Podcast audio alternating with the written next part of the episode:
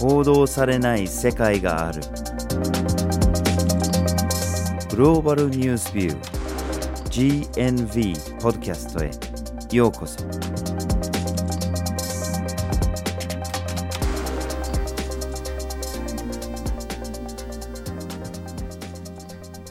バジル・ホーキンスです。岩根あずさです。今回のポッドキャストのテーマは2023年潜んだ世界の重大ニュースですはい。GNB でも潜んだ世界の重大ニュース恒例となっています。今回は GNB の潜んだ世界の重大ニュース記事版を執筆してくれたライターの中東優奈さんにお越しいただいています。よろしくお願いしますよろしくお願いします。よろしくお願いします。はい。毎年ですね、年末になってくると、各種報道機関が、まあ、今年1年のまとめということで、重大ニュース、国内の重大ニュース、国際報道の重大ニュースなどのまとめを作っています。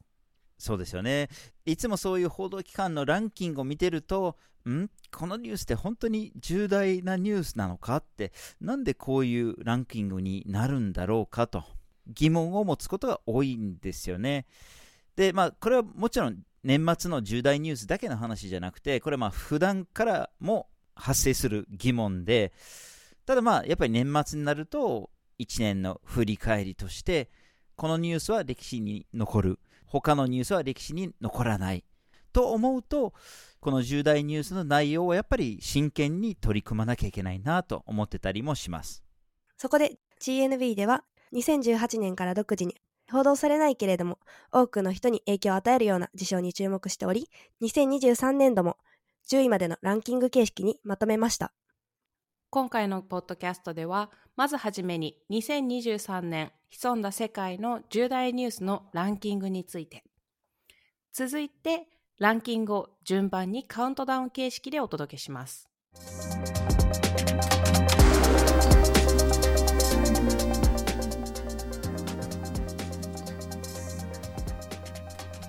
ではまずはじめに2023年の潜んだ世界の重大ニュースについて話をしましょうはい。もう早速 GNB のランキングに入って、早くこのランキングを皆さんにお伝えしたいところなんですが、まずは日本の他のメディアがどのようなニュースを2023年の重要なニュースとして見ていたのか。今回は読売新聞、時事通信、そして LINE ニュースから見ていきたいと思います。はい。じゃあまず読売新聞の方です。これ読売新聞の中で決まるっていうよりかは読者が選ぶものなんですね。投票で決まるものなのでこれあくまでも読者の記憶に残ったニュースではあるんですけれども読売新聞がその候補を挙げているのでそのリストの中から選ぶってそういうような形式です。とりあえず1位から3位まで言いますと1位がイスラエル・パレスチナ紛争。2位がトルコとシリアで起きた地震。3位はアメリカのハワイで起きた山火事です。はい。それ以外に気になったものとして5位にはイギリスのチャールズ国王の戴冠式があったこと。それから6位に Twitter っていう SNS のプラットフォームが X に変わったこと。そして10位にラグビーのワールドカップが行われて南アフリカが優勝したっていうニュースがありました続いて時事通信の重大ニュースを見ていきます。こちらは読売新聞と違って編集者が重大ニュースを選んでいます。こちらも1位は読売新聞と同様にイスラエルとパレスチナの紛争について2位が生成 AI の台頭とその課題について3位がロシアとウクライナの紛争についてでした。その他に目につくものとして4位はアメリカのメジャーリーグに所属する大谷翔平選手の活躍だったり7位は世界で起こる異常気象について注目されておりその中でもこの記事において最も注目されていたのはハワイでの山火事についてでしたはい。続いて LINE ニュースの重大ニュースのランキングについても簡単に紹介したいんですけども LINE ニュースの特徴としては独自取材を行っていないこと他の報道機関などの情報源から集めたニュースを取り扱っているという点が特徴的です。LINE ニュースの重大ニュースの第1位は、ロシアとウクライナの紛争についてでした。2つ目が、フランスのデモに100万人以上が参加したこと。そして第3位が、トルコとシリアの地震についてでした。3位以降で目を引いたニュースというのが、読売新聞とも共通するんですが、イギリスのチャールズ国王の戴冠式について。第7位には、5人の富豪を乗せてタイタニックの残骸見学ツアーに向かって消息を絶った潜水艦について。そして第8位には、ハリウッドで脚本家や映画俳優たちがストライキに参加したというニュースでした。はい。まあ、これらのランキングについて言いたいことはいろいろあるんですけれども、まあ、3つともやっぱり特徴の1つが、まあ、2つの武力紛争が大きく取り上げられていることですよね。イスラエルとパレスチナ、それからロシアとウクライナですよね。はい。で、こういうランキングとか見てると、まるで世の中にこの2つの武力紛争しか発生してないかのように見えちゃうんですよね。だけれども、ほとんどもしくは全く報道されていないところでたくさんの武力紛争が他にあるんですね。まあ、例えば、グローバルニュースビューの2022年の重大ニュースにも登場したコンゴ民主共和国の紛争ですけれども、2022年に激化しましたし、それがさらに2023年にも激化しました。国内避難民の人数が史上最多の690万人に達したっていうニュースもありました。また、スーダンでも大きな武力紛争が発生して、これも何百万人も避難民が出たんですけれども、まあ、日本ではスーダン国内にいた日本人がスーダンから国外に脱出できるまではある程度報道されたんですけれども、それ以降は報道がかなり落ちましたね。これもどの報道機関の重大ニュースに登場していませんね。はい、また後ほど紹介しますが、ブルキナファソなど他の大きな武力紛争が世界各地で発生してます。はい。このように報道されるかされないかっていうのは必ずしも出来事の規模によって決められるわけではないというような傾向が見られます。もう一つの例を出すと、タイタニック号見学の潜水艦っていうのが水没したというような事故が取り上げられた全く同じ週に地中海で移民難民が乗っていた船が沈没して600人が亡くなったというような出来事はほとんど報道されていませんでした。そうですよね。ただ、まあ、重要なニュースというのが全く報道されていなかったというわけではなくて、例えば世界各地で起きた異常気象についてのニュースも取り上げられていました。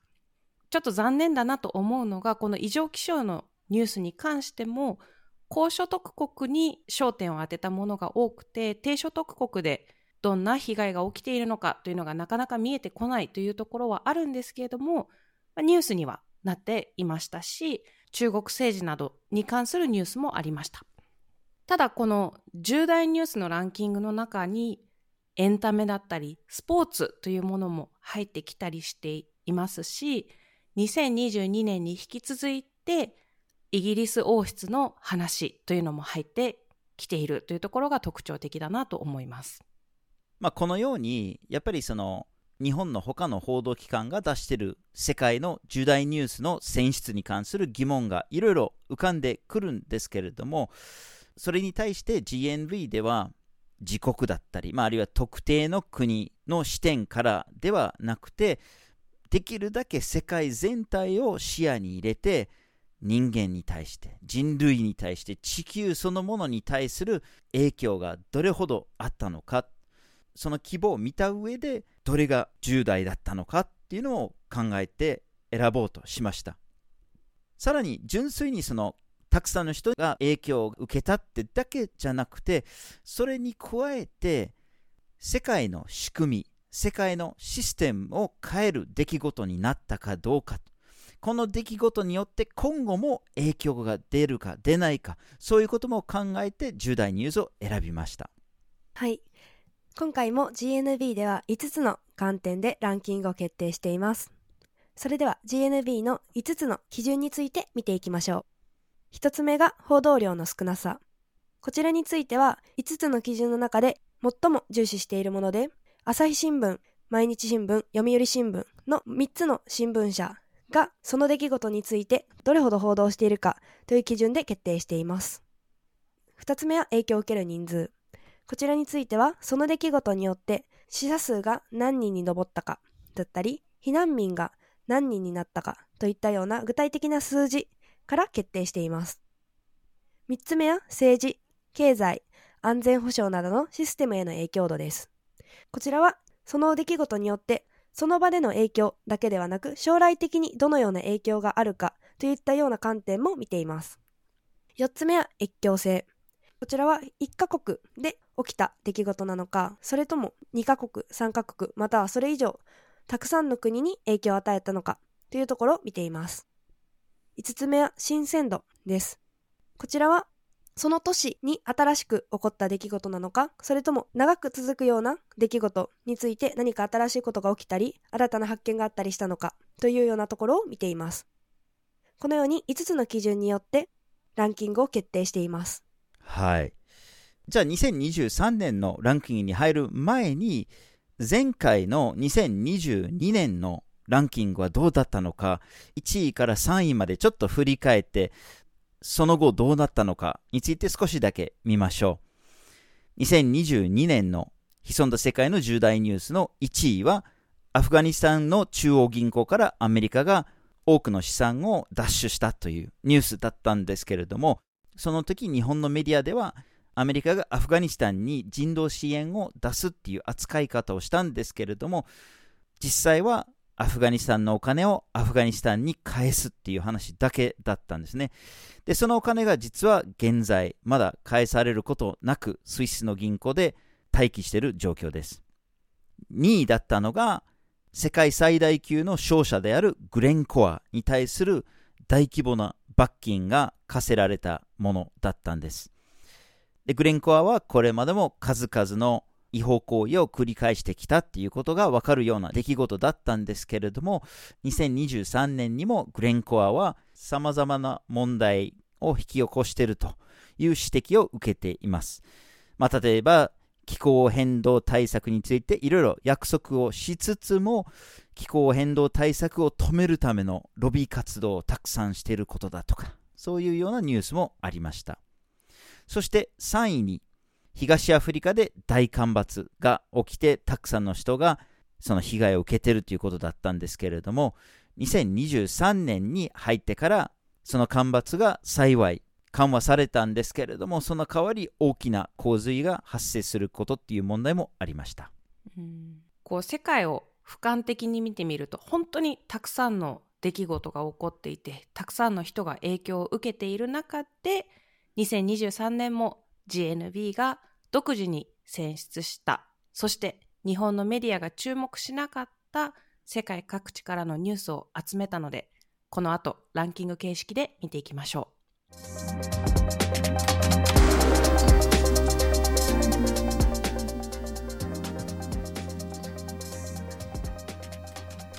では第10位から第6位まで見ていきましょう。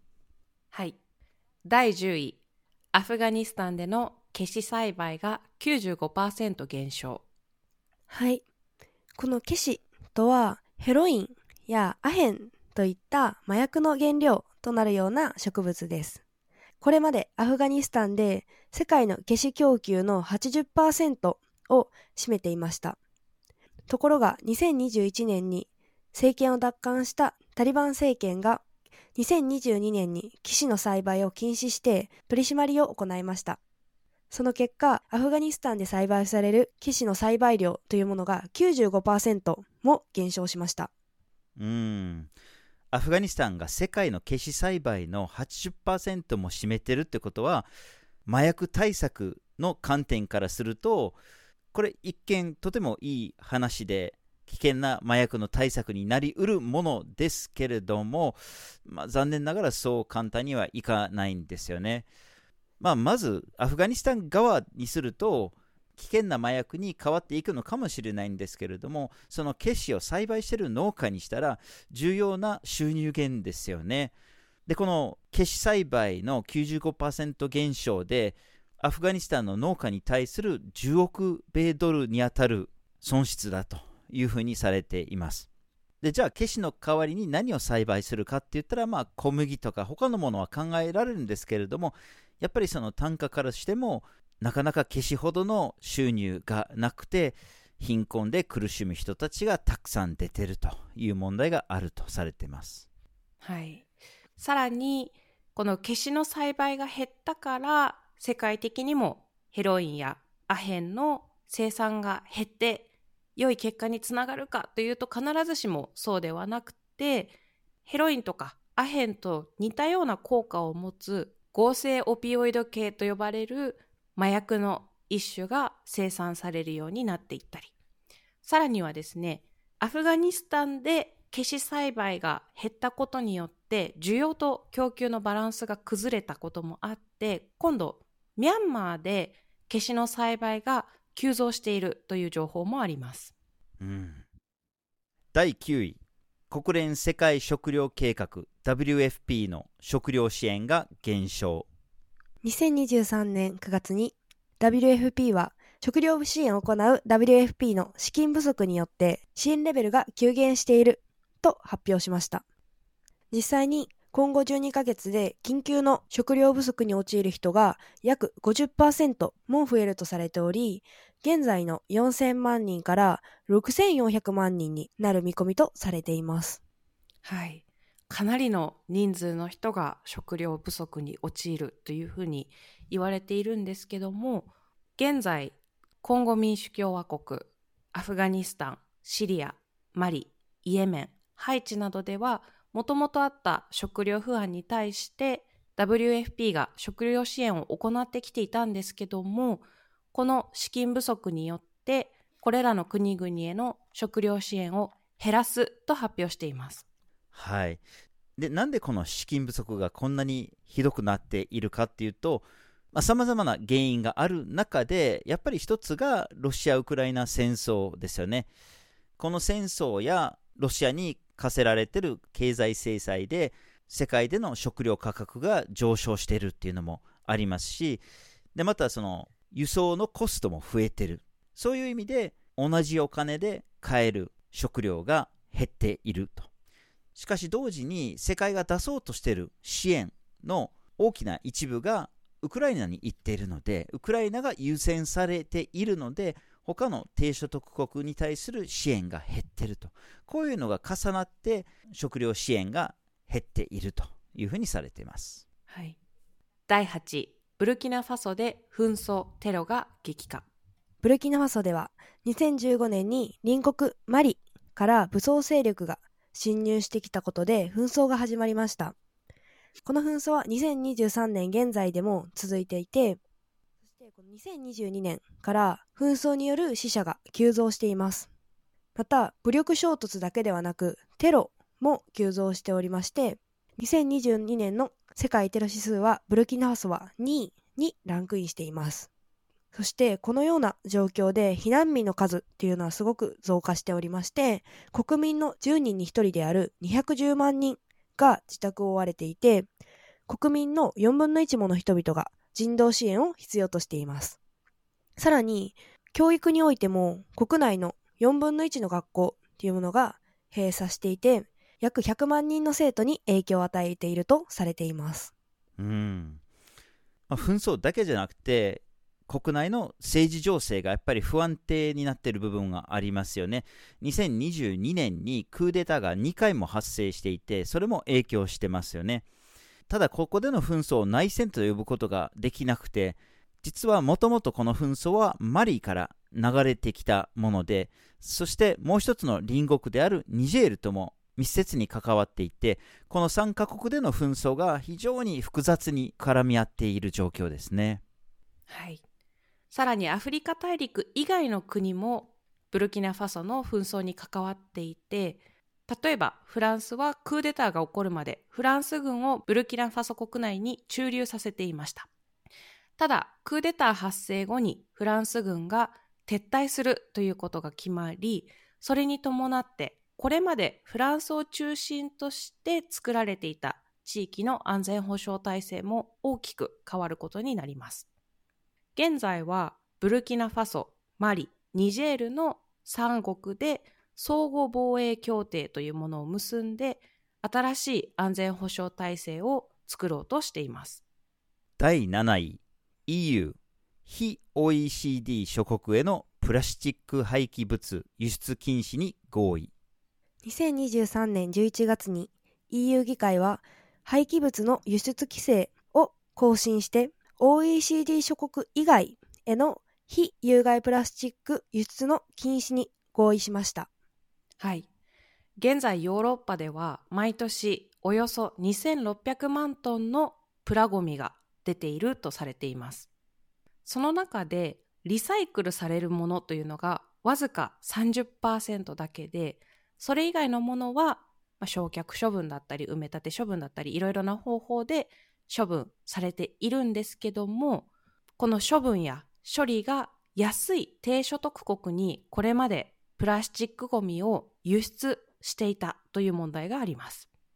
この問題、ちょっと見方を変えてみると、自分の家の庭を汚すのは嫌だから、他の人の家の庭でゴミを処理すれば、自分の庭はきれいなままだし、安く処理できるし、いいよねっていうことで、今までプラスチックゴミを低所得国向けに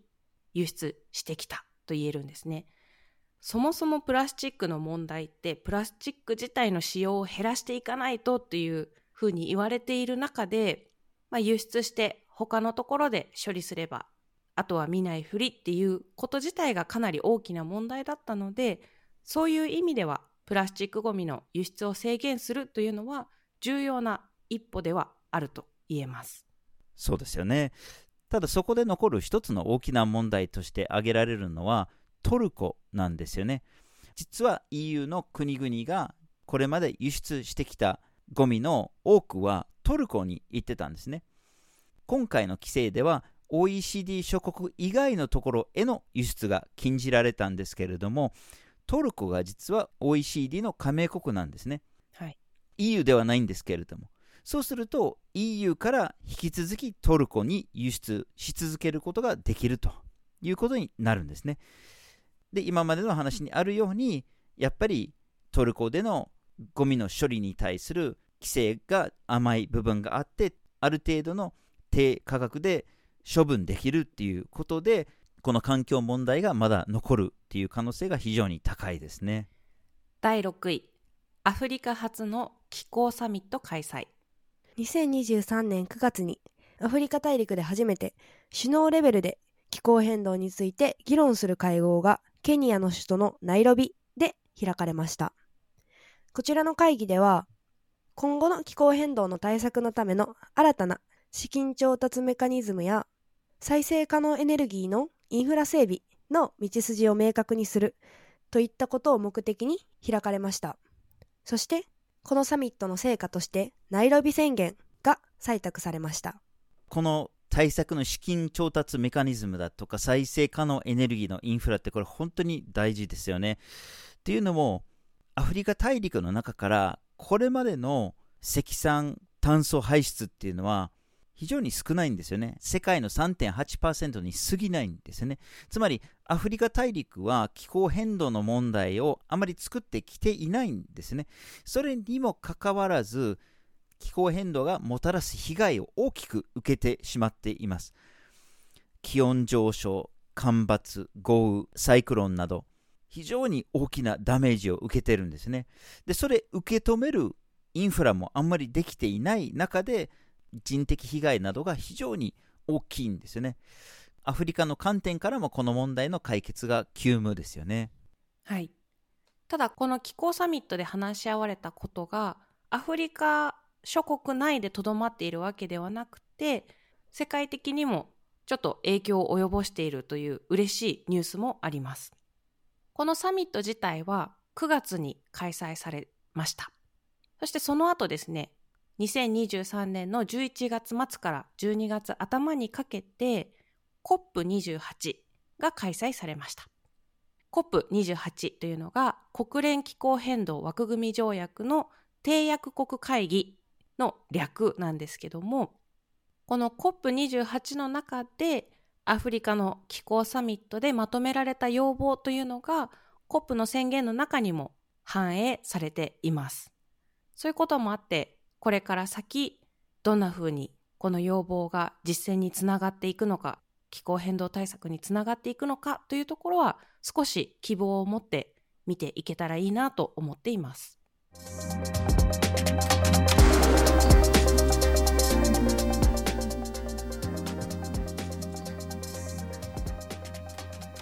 では最後に第5位から第1位まで見ていきましょう第5位結核薬のジェネリック製薬が可能に。2023年9月ジョンソンジョンソンがベダキリンと呼ばれる結核の治療薬の特許を放棄しました。この薬は一般的な結核治療に使われる治療薬というものが効かないような多剤耐性結核という種類の結核の治療に使われます。これは2023年3月に、インドがジョンソンジョンソンの特許延長の申請というものを却下したことをきっかけに、国境なき医師団などからジョンソンジョンソンへの特許の延長申請の取り下げの要請などが行われたことで、ジョンソンジョンソンが中低所得国134カ国での延長特許を放棄しました。うん。結核っていうのが世界の三大感染症の一つというふうにされていまして毎年死者が130万人も出ているものなんですよねで今回の特許の放棄によって他の製薬会社がもっともっと安い価格で同じ薬を作ることができるようになるとつまり低所得国でのお金をあんまり持っていない結核患者がその治療をもっと手軽な価格で受けることができるようになるんですよね。まあ、ただこれは全ての結核患者に使われるものでは決してなくてあくまでもこの多剤耐性結核の患者に影響を及ぼすものですよね。といっても45万人がその恩恵を受けることになるというふうにされています。はい。逆に考えるとこの製薬会社の特許というのがいかに製薬会社を守る形になっていて人命を優先する形になっていないのかというところをちょっと考えちゃうんですけども製薬会社の言い分としてはやっぱり薬の開発には莫大なコストがかかってしっかり利益を取っていかないと次の新しい薬が開発できないので特許というものが必要だという主張をしています。ただ必ずしもそれだけじゃないんじゃないのと思ってしまう部分もありまして例えば製薬会社いろいろな方法で特許を延長して本来の特許期間を過ぎても新しいちょっと何かを付け加えたりとか自分たちだけがその薬を作って売れるという状況を作り続けてしまうんですよね。やっぱりそういうところから見てもそもそもの製薬会社のスタンスとしても人命より利益を優先してるんじゃないのと聞きたくなってしまうような状況です。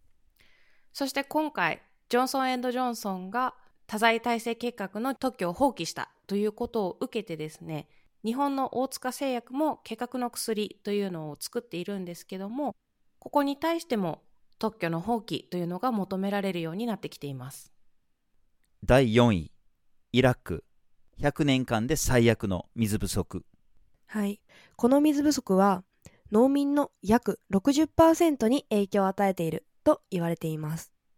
具体的には、高地が大きく減少したり、家畜や魚が死亡するなどの被害を受けています。このように深刻な水不足に陥っている原因というのは様々であり、気候変動などによる干ばつだったり、石油産業が石油採掘の際に過剰の水を使用していることだったり、長期間にわたる紛争などによるインフラの未整備だったりが原因として挙げられます。はい。そもそもイラクという国はこの数十年間政治的にもかなり不安定な状況が続いてきています。1990年代に湾岸戦争が起こってそこから西側諸国が厳しい経済制裁を課しました。その後、2003年にはアメリカがイラクに対して侵攻し、その後占領するということもありました。また2014年にはイスラム国が台頭したということもあって、国外からの様々な影響もあって、情勢が不安定な中でインフラが破壊されたり、そもそも整備が難しい状況というのが続いていました。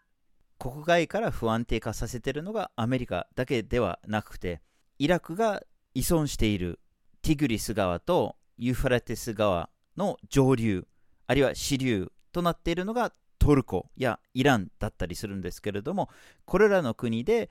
ダムを建設したり、その水の流れを止めているところがあって、イラクに流れる水がここ数十年間大きく減少しているという問題もあります。第3位、世界の教師不足が4400万人に。これは2023年10月、ユネスコ国連教育科学文化機関によって発表された数字です。この4400万人という数字は、すべての子供が教育を受けるために必要な教師の人数というところから逆算して求められた人数です。2016年には不足している教師の数というものが6900万人だったところからは改善されているんですけれども、依然大きく不足しています。はい。その原因は複雑で地域によって異なるものなんですけれども、まあ、例えば低所得国では全体的に教育にかけられる予算が非常に少ないっていう問題があって必要な人数の教師の給料を払うことがそもそもできていないというような問題がありますよね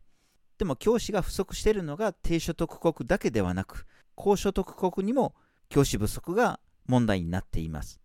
でそれはやっぱり給料が低いとか労働条件があんまり良くないとか、そういうような原因から離職する教師がたくさんいると、そういうような原因もあります。はい。そして教師不足というのがやっぱり学校に通える子どもの数にも直結してきますよね。現在、世界では8400万人の子どもたちが学校に通えていないという数字が出ています。2030年までに世界の様々な問題解決を目指して掲げられた目標である SDGs の中でも2030年までに全ての子供が教育を受けられるようになるという目標が掲げられてはいるんですけども現在8400万人が学校に行けてないというところからもさらに4400万人も教師が不足しているというところからもこの達成は残念ながら絶望的な状況にあるのかなと思います。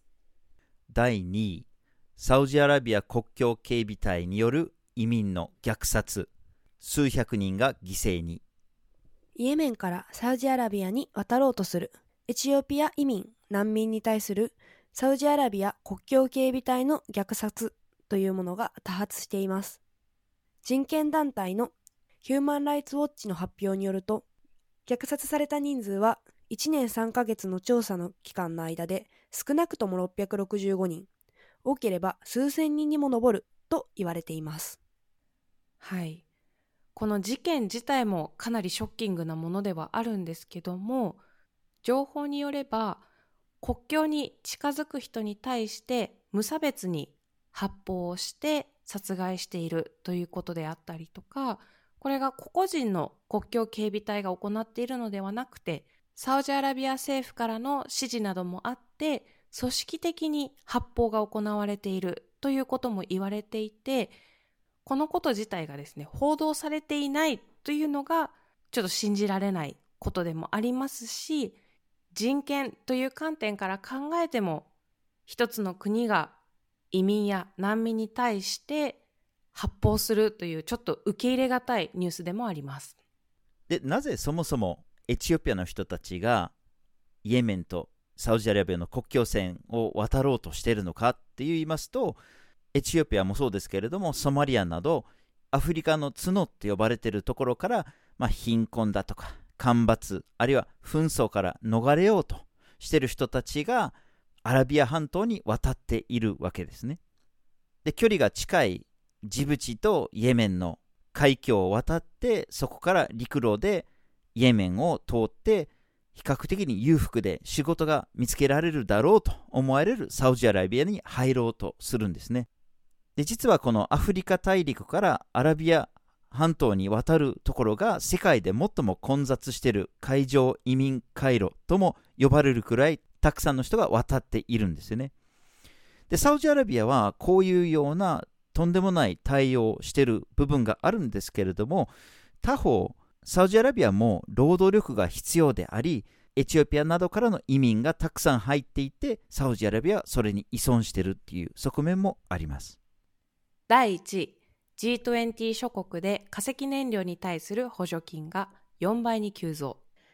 2022年の G20 諸国による化石燃料に対する補助金は1兆米ドルに上りますこちらの補助金の中には、石油や石炭といった産業に携わる企業への補助金というものもあるんですけれども、今回大きく増加した補助金は、主に消費者に向けてのものです。D20 は2009年に化石燃料の補助金の段階的廃止を決めていて、2022年の補助金増加は、この決定にも逆行しています。そもそもなぜ急にこれだけの補助金を増やすことになったのかとさまざ、まな原因はあるんですけれども、やっぱり一つの大きなポイントはロシア・ウクライナ戦争と、それがきっかけでロシアに課せられている経済制裁ですよね。それによって世界各国でのエネルギーの価格が上昇しまして、消費者をそれから守ろうと補助金を大きく増やすことになったっていう国が多く出ました。でそうやって消費者を守るっていうのは大事なことなのかもしれないんですけれども、結果的にこれが化石燃料を使い続けることのインセンティブになるんですね。まあ、逆に消費者を守ることで石油会社だとか石炭を掘る工業会社を守る行為にもなるんですね。で再生可能エネルギーへの切り替えを妨げるものになってしまうんですね。本当に気候変動の観点から逆行しているものですよね。はい。さらに気候変動への対策について話し合おうよと言っている COP28 でも UAE の国営の石油会社の CEO が議長を務めてそこに過去最多2500人弱のロビーストが投入されて COP の結果が化石燃料産業の妨げにならないような働きかけというのもされていました。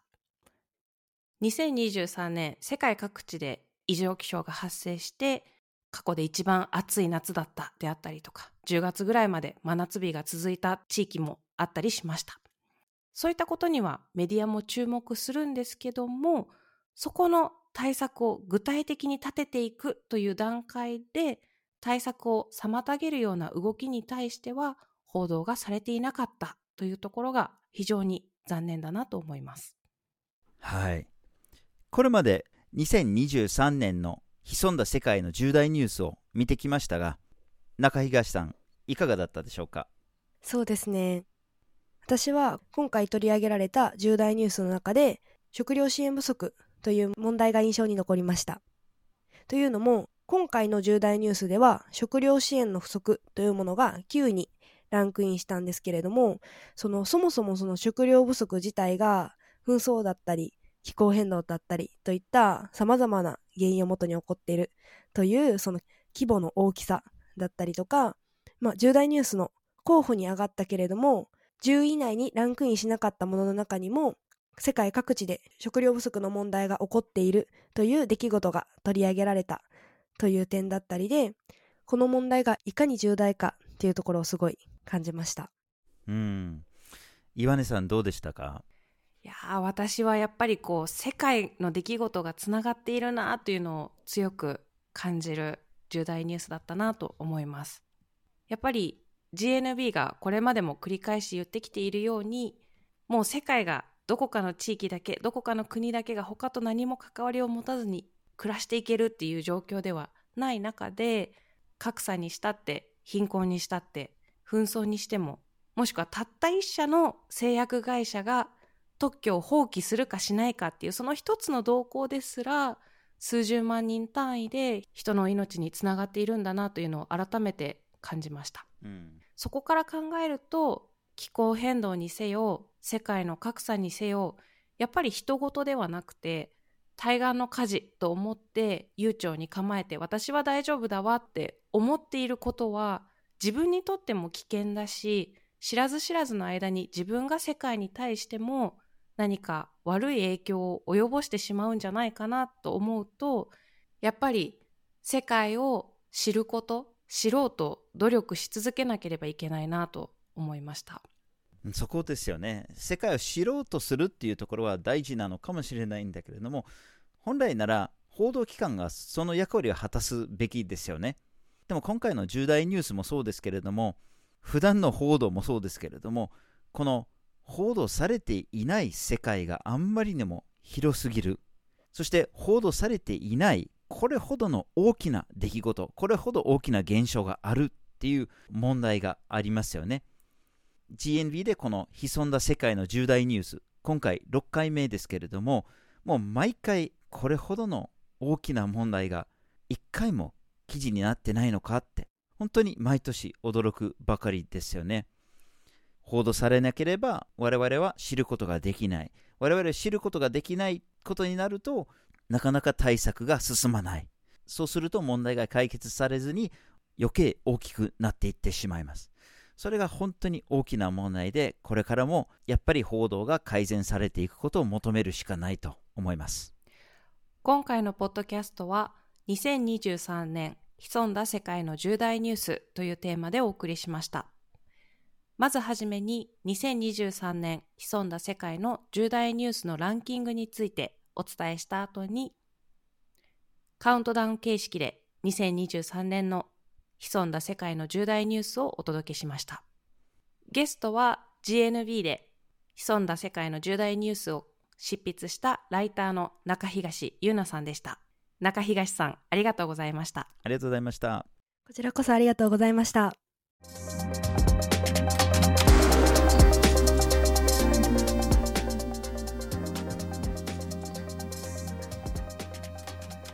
GNV は毎週木曜日19時に新しい記事をアップしています。火曜日と土曜日には1枚ワールドもアップしています。LINE、Facebook、Instagram、旧 Twitter の X でも発信しています。このポッドキャストは通常は毎月第1、第3月曜日の朝に配信しているのですが、2024年の1月だけは第2、第4月曜日の配信予定です。ポッドキャストや記事へのコメント、感想、ご質問もお待ちしています。ぜひフォローしてください。